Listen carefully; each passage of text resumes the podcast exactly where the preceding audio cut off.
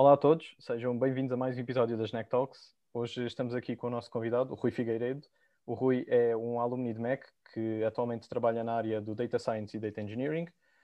Uh, neste momento está a trabalhar na Dare Data Engineering, que é uma empresa de consultoria que oferece soluções uh, a problemas de dados e faz isto através de machine learning e inteligência, inteligência artificial. Além disso, o Rui, como aluno, teve um, uh, um percurso bastante interessante. Fez parte da Hacker School, que é um núcleo de estudantes do técnico. Para quem não sabe, se foca na criação de projetos tecnológicos, onde os seus membros participam e aplicam os seus conhecimentos. Estagiou também na EDP e na Apps Concept e, além disso, participou também num projeto de robótica e de visão por computador no Instituto de Sistemas e Robótica.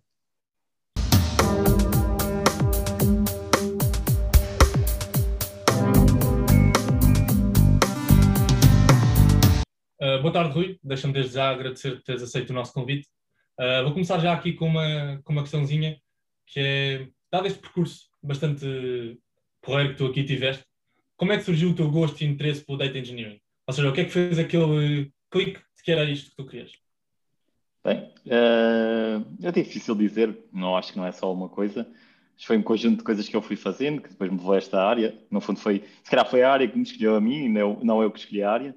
Mas talvez uma das coisas mais que tenha influenciado mais a minha decisão foi que eu, quando ainda estava no, a acabar o mestrado, estava a fazer, não sei se durante a tese ou ainda antes da tese, eu participei num curso a Lisbon Data Science Academy, que, que é uma associação em, uh, está associada em Lisboa, mas por acaso agora, nesta altura, o curso até é remoto, mas normalmente o curso corre em Lisboa, em que vários profissionais da área de Data Science e Data Engineering se juntam para, para dar este curso. Uh, e o curso é dado por uma associação sem fins lucrativos. Uh, o curso tem, tem um custo, mas os instrutores juntam-se e é trabalho voluntário.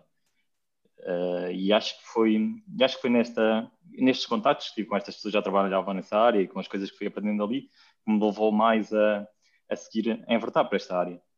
Depois também, quando acabei o curso e ainda durante o final da tese, estava também já a trabalhar numa, numa startup em que nós estávamos a tentar construir um produto para a previsão de churn em, em empresas que tinham um serviço de subscrição. Uh, depois aquilo não, não, o produto não correu muito, muito bem, não correu como estavas a esperar inicialmente, mas, mas nessa experiência também tive, tive trabalho de data scientist, data engineering, software development, também me deu para ganhar aí alguma rodagem e experimentar coisas diferentes. Uh, mas foram, foram várias coisas que fui fazendo já ao longo desta minha ainda curta carreira que me levaram até este ponto onde estou agora. Depois também ainda, ainda na, no, na Lisbon Data Science, mas depois já já estava como instrutor, já no ano seguinte. Conheci também as pessoas com quem estou a trabalhar agora, o Sam e o, e o Nuno, e eles estavam a criar esta nova empresa que é Dare Data, que na altura ainda era muito, muito pequena. Era, eu fui o terceiro, quarto colaborador, desculpa. Ou seja, havia já o Sam e o Nuno, que eram os dois, os dois fundadores da empresa. Havia uma outra pessoa que é o Fred, que por acaso também tirou o mestrado do nosso curso. E, e eu fui a, a quarta pessoa a, entrar na Dare Data. E isto foi há cerca de talvez um ano, um ano e meio mais ou menos atrás. Uh, ano e meio já fui trabalhando em vários projetos diferentes e a Data também tem crescido. Neste momento já somos 15, mais ou menos, e metade das pessoas são, são aqui do nosso curso também. São também pessoas do, de, de eletro. Também ou tiraram só o doutoramento, ou tiraram só o mestrado, ou então tiraram o curso todo, tal, tal, tal como eu. Como é que, já agora, como é que foi isso de começar numa empresa tão pequena? Uh, foi desafiante, mas, mas também, no fundo, eu acho que foi uma sorte também muito grande ter encontrado esta empresa, porque era exatamente o que eu estava à procura naquela altura. Porque era uma, uma empresa que me permitia trabalhar em coisas diferentes, também era uma empresa que me permitia trabalhar onde eu quisesse, porque a empresa é completamente remota, uh, todos os trabalhadores são remotos, uh, nós temos pessoas até a trabalhar na, na Hungria, na, na Polónia, pessoas que antes estavam cá estavam em Lisboa e que eram conhecidas, ou então pessoas que já foram conhecidas por outra forma e continuam a, a, colaborar, a colaborar connosco. Uh, por exemplo, agora estou a trabalhar num projeto também, estou a trabalhar com pessoas que, que estão no Porto. Uh, o cliente onde eu estou a trabalhar agora, as pessoas estão associadas no Porto. E, mas pronto, é tudo remoto, mas agora já é normal. Mas, ou seja, para mim, esta, o remoto já era uma normalidade antes, de, antes de, do Covid. Uh, uh, o Covid só veio veio. A única coisa que alterou foi que agora já não consigo usar, por exemplo, um espaço coworking, já não consigo sair de casa, tenho que trabalhar sempre em casa. Mas. Isso, isso por acaso é muito interessante porque nós íamos por acaso pegar nesse assunto. Uh, Diz-me uma coisa, as tuas áreas de mestrado foram quais? Foram de sistemas de decisão e controle e computadores. E, e o teu mestrado focou-se assim à volta de Data Science também? Ou isso foi uma coisa que tu, uh, por exemplo, foste escolhendo algumas cadeiras à medida que foste percebendo que gostavas de, desta área? Sim, uh, pronto, e na, relativamente às áreas de mestrado também, o conselho que eu posso dar a pessoas que estão a escolher agora o mestrado e também acho que a forma, a forma como, eu, como eu fiz isto, no fundo, eu acho que não é tipo, dizer qual é é a tua área principal ou área secundária, não é, acho que não é muito relevante para um primeiro emprego, porque tu, sei lá, num ano de mestrado ou num ano e meio, não vais ser um especialista em nada. Talvez, se calhar, quando uma empresa está a contratar um júnior, eles também não estão à procura de um especialista, estão à procura de uma pessoa que seja capaz de fazer coisas, que saiba pensar, que que tenha aquelas bases sólidas. Então também no meu mestrado foi isso que eu tentei fazer. Tentei escolher algumas cadeiras de programação que me interessavam, também mais nestas áreas dos sistemas de decisão, mas nem tanto do controle, que acaba por ser um, nome que o mestrado é chamado, mas eu, era, eu gostava mais da parte dos sistemas de decisão, sei lá, de cadeiras de inteligência artificial, machine learning e este tipo de coisas, do que visão para computador, do que tanto, se calhar, parte do controle e controlar, controlar um sistema. Uh, bem, tu ainda como estudante participaste num projeto que foi o Augmented Human Assistance, com vários professores e investigadores do técnico.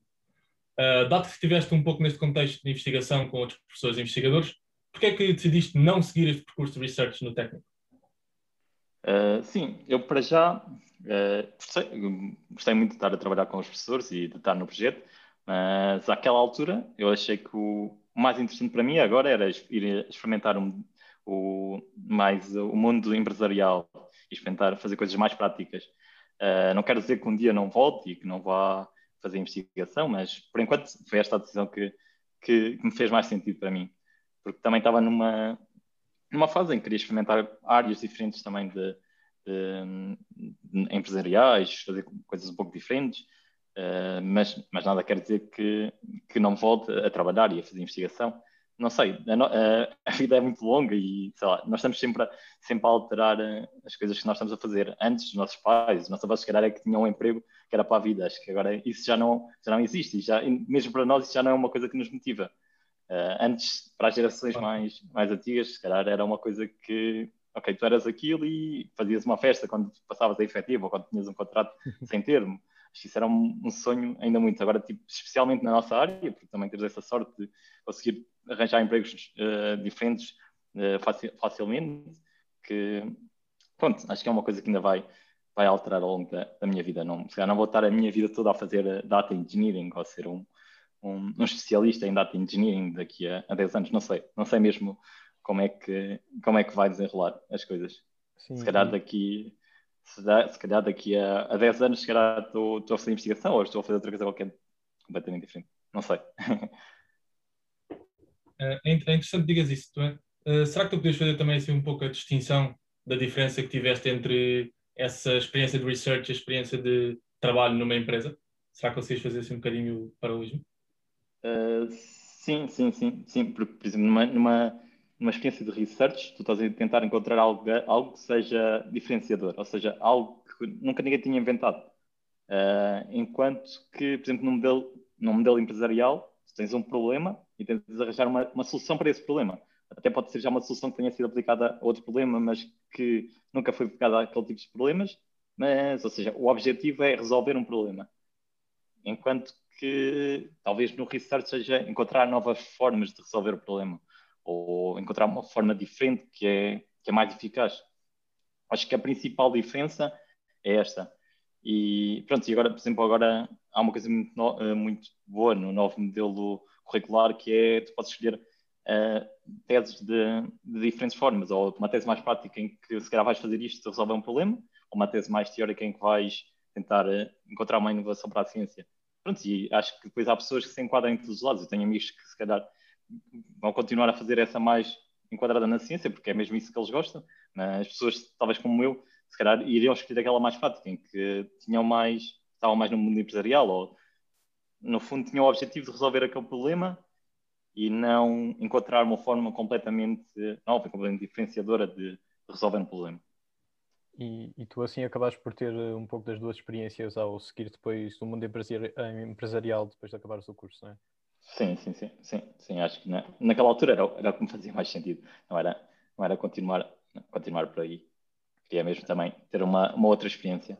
Uh, pois isso assim é bastante interessante porque tu acabaste por ter essa parte de, de investigação um pouco e depois prosseguiste para o mundo da empresarial onde passaste já para essa para essa parte de resolução de problemas. Uh, hoje em dia, que tipo de projetos é que tu fazes como Data Engineer? Ok.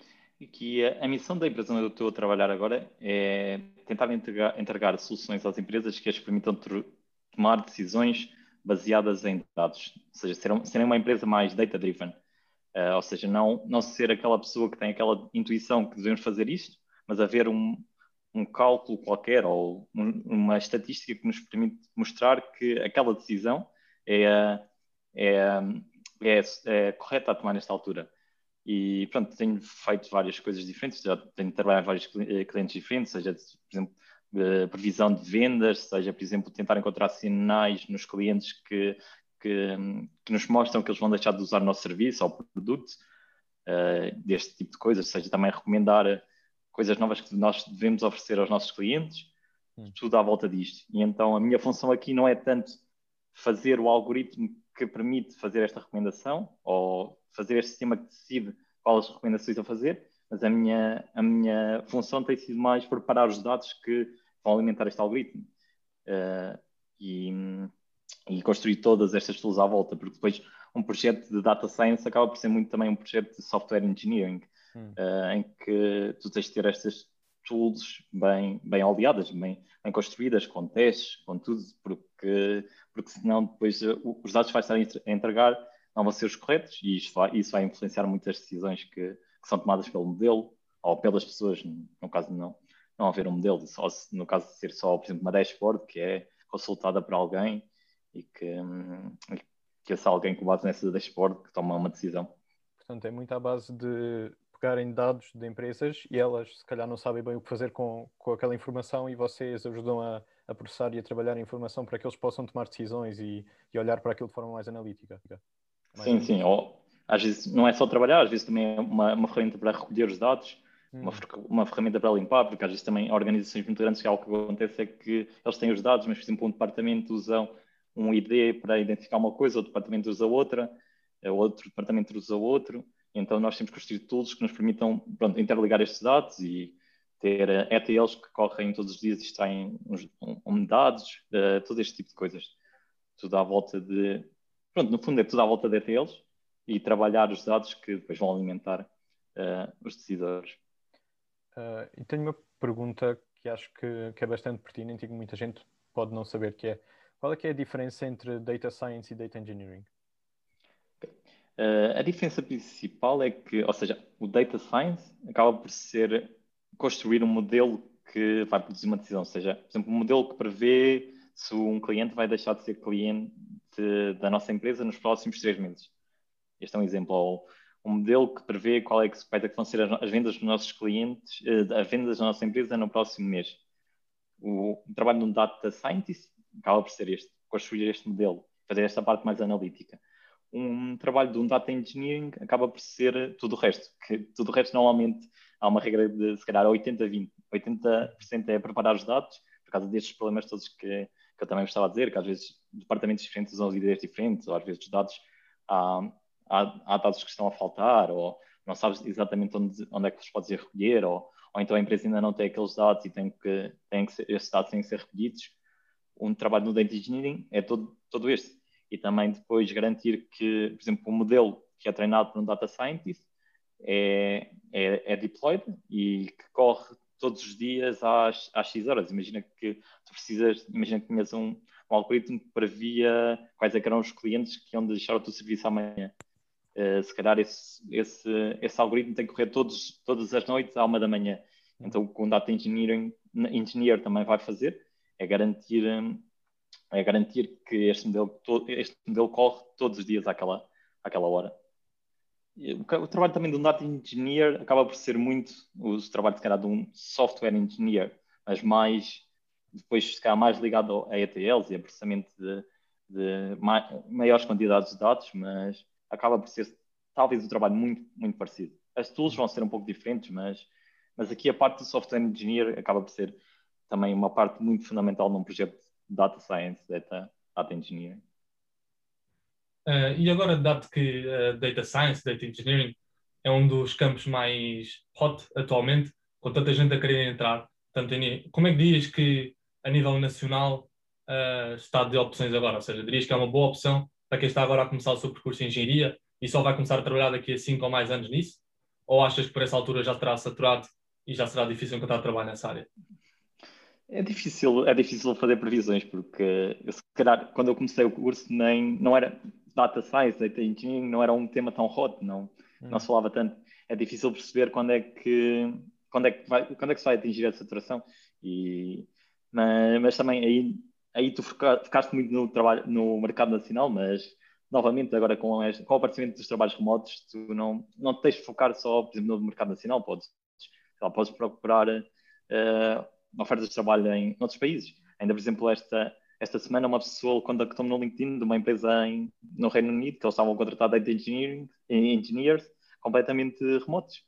Por isso eu acho que agora pensarmos só no panorama nacional, se calhar não é não é não é não é um bom pensamento. Acho que temos é um que expandir-nos e sim, sim, sim. Sim, ainda por cima nós estamos numa das melhores time zones para, para trabalhar para, para a Europa. Temos a mesma time zone de Londres e pois. conseguimos também ter um grande overlap com outras, com outras time zones.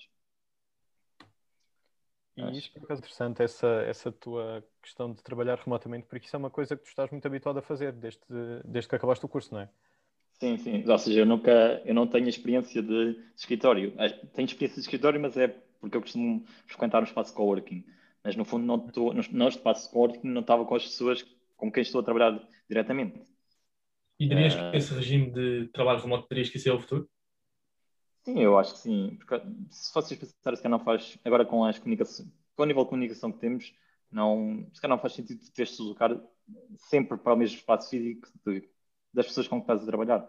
Eu nunca senti nenhuma dificuldade ou nunca, nunca consegui deixar de fazer alguma coisa do, do que faço no dia a dia por estar a trabalhar remotamente. É claro que é fixe também ter os contactos com os seus colegas, mas, por exemplo, eu como estou em Lisboa e muitas das pessoas com que eu trabalho diretamente também estão aqui à volta, costumo, costumo estar com elas às vezes, não, não tanto no contexto do trabalho, mas num contexto mais para conviver e para, para manter as relações pessoais. E no caso de teres um, um, problema, por exemplo, se tiveres um problema que não estás a conseguir resolver, achas que remotamente consegues ter o apoio que é preciso para ultrapassar esses problemas? Sim, sim, completamente. Se fazes uma chamada de Zoom ou de outra ferramenta qualquer, partes o seu ecrã e rapidamente consegues, consegues resolver o problema, porque sei lá, se estiveres no escritório também o que a pessoa vai fazer é tentar ali ao pé de ti, ver o teu ecrã e dizer-te mais ou menos como é que há de fazer.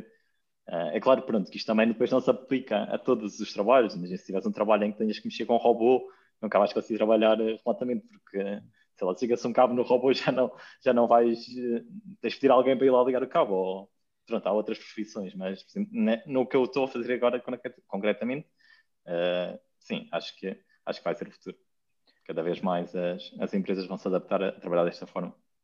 Eu acho que tu tinhas mencionado, mas tu não trabalhaste sempre eh, em casa, apesar de trabalhar remotamente, pois não?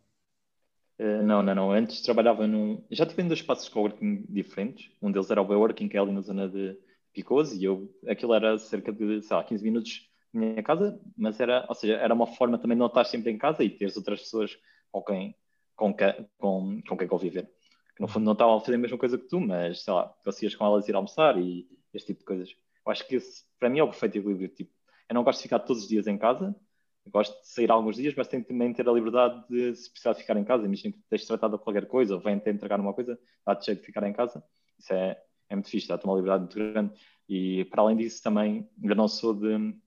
Eu, sou, eu não sou de, de Lisboa, sou de uma aldeia que se chama Lapa de Engenheiros, que é no Conselho de Ceia, na, em Serra da Estrela, e então eu, por acaso, agora também estou aqui, estou aqui na, na Lapa de Engenheiros, e, é fixe poder vir para aqui umas semanas, estar aqui com os meus pais e, e poder continuar a trabalhar na mesma. Não, não ter que estar.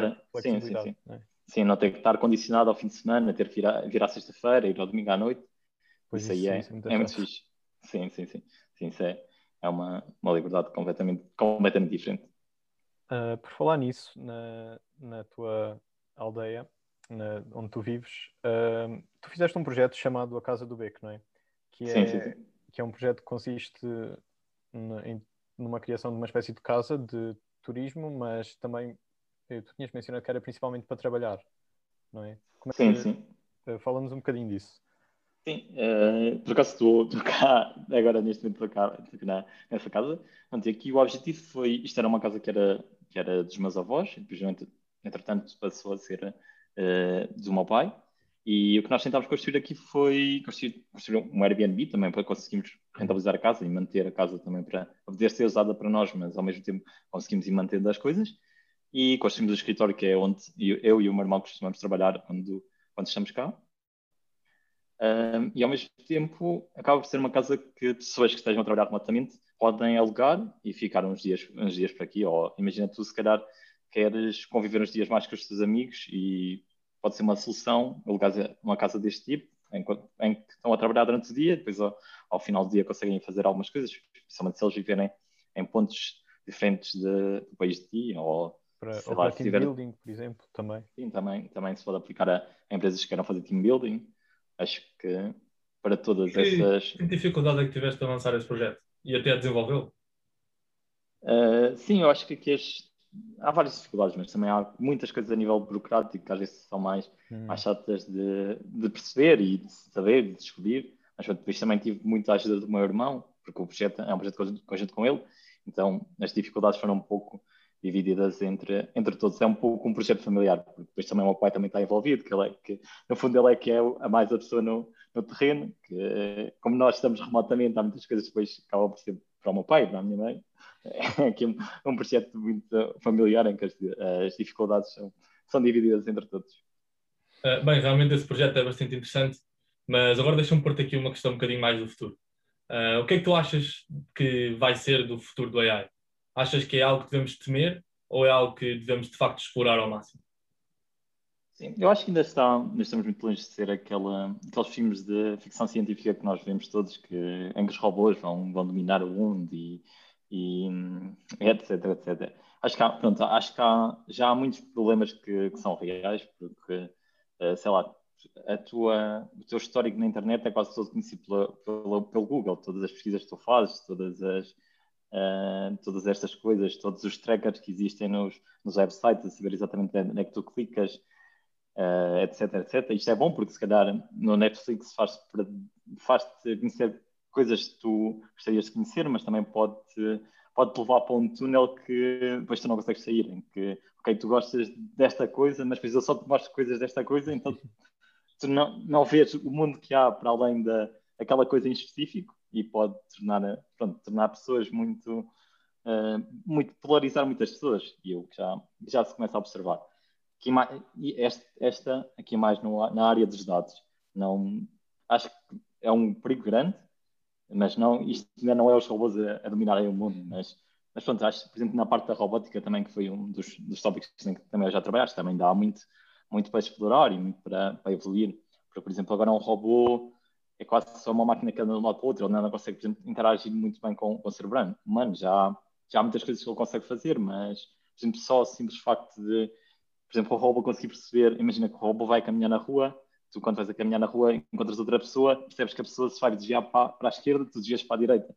Tipo, este, este, este, uh, este pequeno tipo de coisas que um, depois vai possibilitar, sim, esta sensibilidade e depois vai, permitir, nós temos robôs que são mais colaborativos connosco, mas eu acho que o robô nunca vai substituir o ser humano. Ele consegue, conseguem fazer coisas, aquela específica função que tu lhe dás, mas um robô nunca consegue raciocinar sobre sobre as redes, ou não, não consegue agora, se calhar no futuro vai conseguir. É claro que, sei lá, nossos antepassados nunca diziam que, que iam existir este tipo de máquinas, que, portanto, é, é sempre coisas muito difíceis de, de prever. Mas pronto, eu acho que um dos maiores perigos é, é mesmo este, a pegada digital que nós, nós estamos a deixar e aí como é que isto nos vai influenciar no, no futuro. O facto de, de basicamente quase tudo que nós fazer, sim, fazermos digitalmente é ser sabido pelas, pelos service providers, digamos assim, não é? Sim, sim, sim, sim. E, e sei lá, imagina, por exemplo, existem umas coisas que são os FDKs que tu podes instalar no teu site e, por exemplo, para, para conseguir fazer track das ações que, que as pessoas têm no teu site. Por exemplo, o Facebook tem um SDK que tu podes integrar com, com o teu site quando és um vendedor e eles, ou seja, depois estás a dar informação ao Facebook sobre quais os cliques que, que a pessoa fez no teu site. Uh, e isso dá muito mais informação, dá informações sobre o que é que tu gostas, o que é que tu não gostas, etc, etc. Pois é claro que depois há formas também para te proteger disso. Há, há browsers que bloqueiam este, estas informações que são recolhidas e, e agora também há uma há, umas, há grandes discussões também a, a, acerca da legitimidade destas todas estas informações que são recolhidas. Portanto, eu acho que pronto, aqui na, na, nas áreas onde eu trabalho mais, eu acho que o maior perigo é este. É, é, e depois também a sensibilidade que as pessoas têm de se podem usar aqueles uh, dados e para o quê e, e, se é legítimo usar, por exemplo, posso-vos dar um exemplo que nos Estados Unidos, não, imagina que estás a construir um algoritmo para dizer se, uma, se deves atribuir um crédito ou não a uma pessoa. Uma coisa que não é autorizada é tu utilizares o código postal da pessoa para, para, para essa previsão. Porque, por exemplo, imagina que nasces num bairro muito pobre, o algoritmo, eh, dados os dados históricos que tem e com que é treinado, vai muito possivelmente prever que tu não deves atribuir o crédito. Mas depois hum. é, tu estás como se fosse num buraco, ou seja, nasces, nasces ali, este é um exemplo de nascer, é o exemplo do código postal dos Estados Unidos, uh, nunca consegues sair dali, porque és sempre discriminado pelo algoritmo. E... Isso, isso, isso, realmente é fascinante, por acaso. Sim, sim, há vários, pronto, há, vários, há, muito, há muitos problemas de ética também agora aqui envolvidos, uh, que depois também levam também, por exemplo, aos carros autónomos, sei lá, imagina que um carro autónomo, uh, este é também um, um exemplo mais conhecido dos carros autónomos, imagina que um carro autónomo atropela uma pessoa, de quem é que é a responsabilidade? É da pessoa que te vendeu o carro, é da pessoa que construiu o carro, é do dono do carro? Há, há muitas coisas aqui à, à volta que, que ainda isso têm que ser clarificadas. É, e... é bastante interessante porque existem agora aí uns testes de, feitos por universidades e que ajudam a treinar, a treinar algoritmos com base nas respostas que as pessoas dão, em que tu basicamente respondes uh, nesse tipo de situações, de acidentes de carros autónomos, de quem é que seria a culpa? Do condutor ou da pessoa que está dentro do, do condutor, digamos assim, ou do carro ou da pessoa que está a atravessar e, e isso depois insere no espectro moral e esse tipo de coisas ajuda a treinar algoritmos. Portanto, isso por acaso uhum. é, uma, é uma questão que acho que vai ser muito debatida. Sim, Bem, sim. Uh, para, assim para concluir, porque também já estamos a aproximar-nos da, da meia hora, eu queria perguntar que conselho é que tu poderias dar a um aluno assim mais novo sobre esta área e que possa estar interessado em, em fazer data engineering e a trabalhar em data science, tal como tu? Uh, sim, eu acho que se calhar um dos conselhos uh, é tentar também, se calhar, ligar a, esta, a uma comunidade, tal como eu fiz, por exemplo, seja a Lisbon Data Science ou outra comunidade, porque neste tipo de comunidades tu consegues sempre falar com pessoas que já trabalham na área e esclarecer algumas dúvidas, aprender com elas, depois, se calhar, até podes perceber que gostas mesmo daquilo, ou até podes chegar à, à conclusão que não gostas.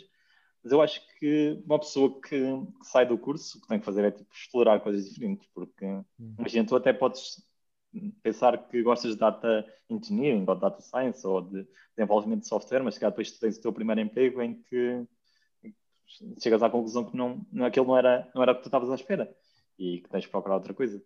E pronto, nós também, como, pelo menos este era o meu pensamento, eu, quando nós conseguimos o curso, uh, somos muito novos ainda, tens, ou seja, só, se há algum momento na vida em que tu podes arriscar é naquela altura, fazer coisas completamente diferentes, uh, mas pronto, é claro que nem toda a gente depois tem este pensamento, mas era, era este o meu, o meu pensamento. Ou seja, quando eu, quando eu acabei o curso, ainda agora o, o que eu tento fazer é explorar coisas diferentes, coisas mais arrojadas, trabalhar em, projetos mais diferentes. Por exemplo, juntar nesta startup, se calhar uma pessoa com, se calhar quando temos, sei lá, 30 e poucos anos, quando temos uma família, uh, mais coisas para pagar, já é mais difícil, por exemplo, se calhar juntar-se a um projeto de uma startup. Uh, e pronto, isso também Sim, sim, sim. É um, é, pronto, e tens mais responsabilidades. E também, por exemplo, agora como estou a trabalhar na área de consultoria, acabo por trabalhar com empresas diferentes. Por exemplo, já trabalhei com empresas de, uh, enormes, já trabalhei com empresas que têm 5, 6 pessoas hum. e dá para ver a grande diferença que há entre os dois tipos de empresas. Eu já estive a trabalhar até com uma empresa em, que era sediada em Londres, mas eles vendiam para diferentes partes do, do mundo e alguns dos colaboradores deles eram também remotos e estavam em sítios como a Nigéria e o Egito e eram, eram programadores lá. E também é fixe pronto, teres contacto com essas pessoas que normalmente não terias. E pronto, absorves também alguma da, da cultura deles e aprender, aprender as coisas deles e partilhar as experiências. Bem, uh, eu acho que estamos então a chegar ao, ao fim do nosso tempo. Uh, muito obrigado pela, por esta conversa, pela tua participação. Eu acho que falo pelo João também quando digo que foi muito, muito interessante e ver este tipo de, de percurso que tu tiveste e as várias perspectivas que tu conseguiste, eh, conseguiste criar, digamos assim, trabalhando em trabalhando em um bocadinho em investigação e depois um bocadinho em empresas, trabalhando mais uh, remotamente, enquanto que o standard seria trabalhar assim no escritório e acho que todo, todo, todo esse teu conhecimento e toda essa tua experiência uh, vai, vai inspirar se calhar muitos do, dos, dos nossos alunos. Uh, talvez a seguir até um percurso parecido, parecido ao teu. Sim, deixa, também deixar aqui a mensagem que eu também para, para quem nos estiver a ouvir, que se tiverem algumas dúvidas nessas áreas, estejam à vontade para me mandar uma, uma mensagem, seja no LinkedIn, acho que me consegue, deve ser a forma mais fácil que me conseguem encontrar, ou até depois, não sei, podemos deixar os meus contactos no, ah, sim, no sim. na descrição, também podemos, podemos fazer isso. Uh, e também aqui dar-vos os parabéns por esta iniciativa, porque também não é não é muito normal uma pessoa do nosso curso eh, interessar-se a fazer este tipo de coisas. não, não, não, querendo, não querendo discriminar as pessoas do nosso curso, porque gostaria, seria discriminada a nós mesmos, mas pronto, dar-vos dar parabéns por aqui, por esta, por esta iniciativa. Muito obrigado, muito obrigado mais uma vez por participares e obrigado a toda a gente que chegou até aqui. Já sabem que se tiverem curiosidades ou se tiverem alguma sugestão ou queiram tentar abordar algum tema, podem sempre falar connosco. Se esta conversa vos tiver suscitado alguma coisa, podem também contactar o Rui, tal como ele disse. Nós vamos deixar os contactos dele na, na descrição e uh, na, na publicação da, das redes sociais. Portanto, já sabem, partilhem, partilhem o episódio com os vossos amigos que tiverem gostado. E pronto, obrigado e até à próxima.